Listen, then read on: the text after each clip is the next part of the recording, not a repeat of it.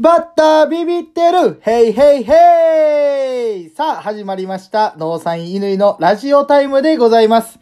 この4月から滋賀県住みます芸人になりましたので、滋賀県の皆さん、ぜひ覚えておいてください。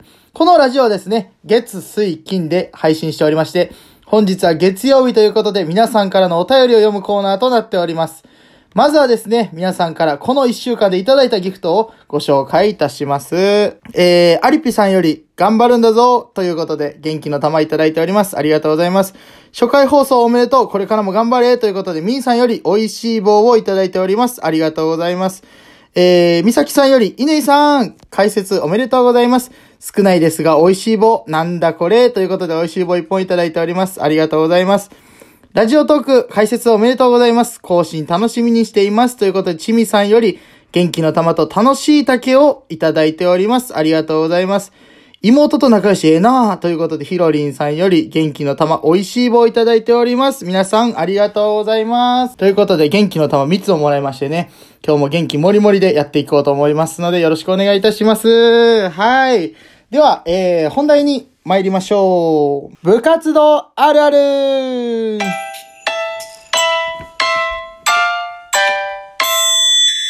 では早速皆さんからのあるあるを読んでいきましょう。たくさんあるあるが届いたので全部ご紹介できるかわかりませんが、時間いっぱいご紹介させていただきたいと思います。はい、最初はですね、えー、匿名希望さんより、えー、試合に向けて頑張るのは練習ではなく、ミサンガとお守り作りといただいております。ありがとうございます。これめちゃくちゃわかりますね。僕もね、野球部やったんですけれども、普通のね、普段の練習中は、マネージャーが、ボールを入れてくれるんですけれども、大会前はね、ボールを入れずに、もう部室にこもってミサンガ作り、めちゃくちゃ大変そうでしたけども、ただね、その頑張りが、もう試合後にはめちゃくちゃ嬉しいことがありまして、ミサンガをもらえるっていうね、はい、めちゃくちゃ可愛いです試合後に。もらうんです試合後にもらえますあれ。あ、嘘です。試合前にもらえます。試合試後合 試合前にもらえまですすね。よね試合そう、前ですよね頑張ってっていう意味を込めてやな。あれな。まあお疲れっていうねそうそうそう、お疲れかもしれんけど、俺のチームはでも、あの、試合前やったわ、そういう。試合前 そういうこと続いて続いていきましょうか。はいえー続いてですね、銀シロックさんよりいただいております。えー、顧問の車のナンバー覚えがちということで、わかりますかこれ。ね、もう普通に普段、えー休みの日に車でね、どっかのスーパー行ってても、こう同じ車種とかあったら、うわ、顧問や、みたいな。こうなんか警察と会った時みたいなな、そういう気分になりますからね。実際にね、僕の、えー高校の時の顧問の先生は、エスティマのピンク色やって。なんでみんなとちゃう色選ぶねみたいな。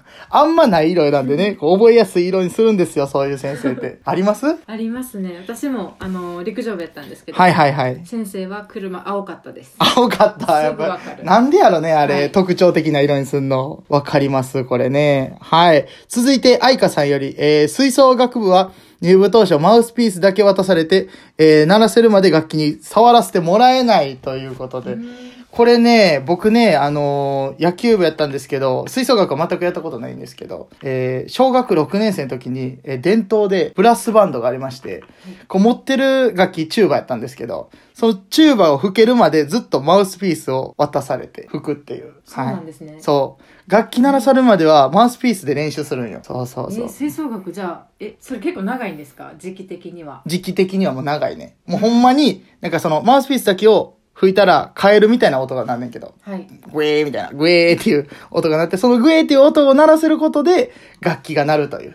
あーなるほどその音が出るまでマウスピースでやりなさいって言われて。そうそうそうそう。やめちゃう人とかいそうですねいや、そう。でも俺らは伝統やから。あ絶対やらないから。そう。吹奏楽部は知らんけど、俺は絶対やったから。あるあるなんですねあるあるやね、これね、多分ね。続きまして、レンレンさんよりいただいております。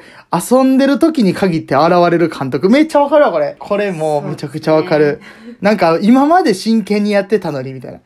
そっからね、ちょっと遊び出して、こうね、練習もだれてきて遊び出した瞬間に、誰か一人が、おはようございますみたいな感じで、こう監督に気づいて、周りもね、挨拶して、で、その、ふざけてることを怒られるやんって思うっていうね。はい。で、その瞬間に監督が集合っていうね。集合って、集合かけて、やばいやばい、怒られる怒られると思ったら、全然ちゃうこと言うね。もうちょっと会議長引くから、もうちょっと練習頑張っといてな、みたいなこと言って、解散されね。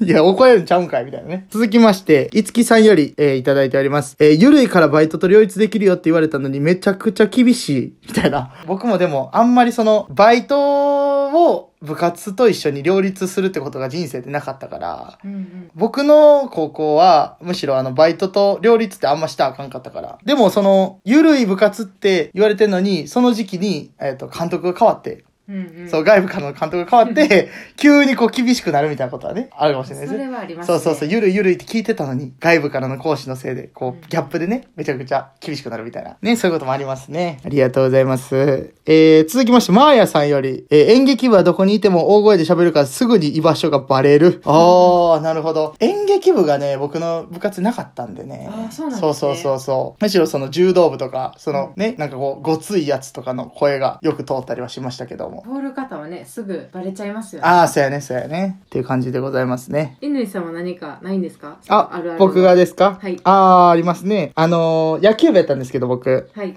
はい、あのー特にね、こう外野手、はい。外野手が、そう、あの、監督がなんかこう、おい、お前、何してんねんみたいなことを言うんですけど、はいこの顧問の指示を何言ってるか分からんけど、とりあえずうなずくっていうね。はい、言うとはいって言っといて。そんで、もう一回その、ボールが飛んだ時に、同じことをやんねんけど、そうや、その調子や、みたいなこと言ってくるんですよ。はいこうこのパターンね、あ、よくあるんですよ。何が良かった何が良かった？何が悪かったかも分からんまま、その時が過ぎるっていう。はい。これよくありますねうん。はいはい。逆になんかありますか？そうですね。ちょっとまああんまりいい話じゃないかもしれないんですけど。はいはいはい。私、あの、まあ陸上部でよく筋トレとかもやってたんですけど、はいはい。まあマットを使うんですよ、筋トレの時って。あ、マット？はいはいはいはい。でそのマットしまうのは、あの、全部倉庫にしまうっていうのがあって。はいはいはいはい。で、でもね、そのマットを使ってる時ってほんまにめっちゃ汗かいたりとか、うんうん走った後にあったりする。ああ、わかるわかる。なはいはいはかなかのその匂いというかい。ね、うんなんです。で、それそのまましまうんで、うんうん。次の日出してきたらものすんごい匂いになる。あ、汗臭いみたいな。ああ、わかるわかるわかで、る。それを毎回使わなあかんっていうそうやね、そうやね。もう、まあ、あるある。ありますねなんかちょっとわかんないんですけど。はいはいはい。僕もその野球つながりで言うと、はいキャッチャー道具。ね、これも臭いんですよ。汗まみれのまま何の手入れもせずに、はい。次の練習や試合までずっとね、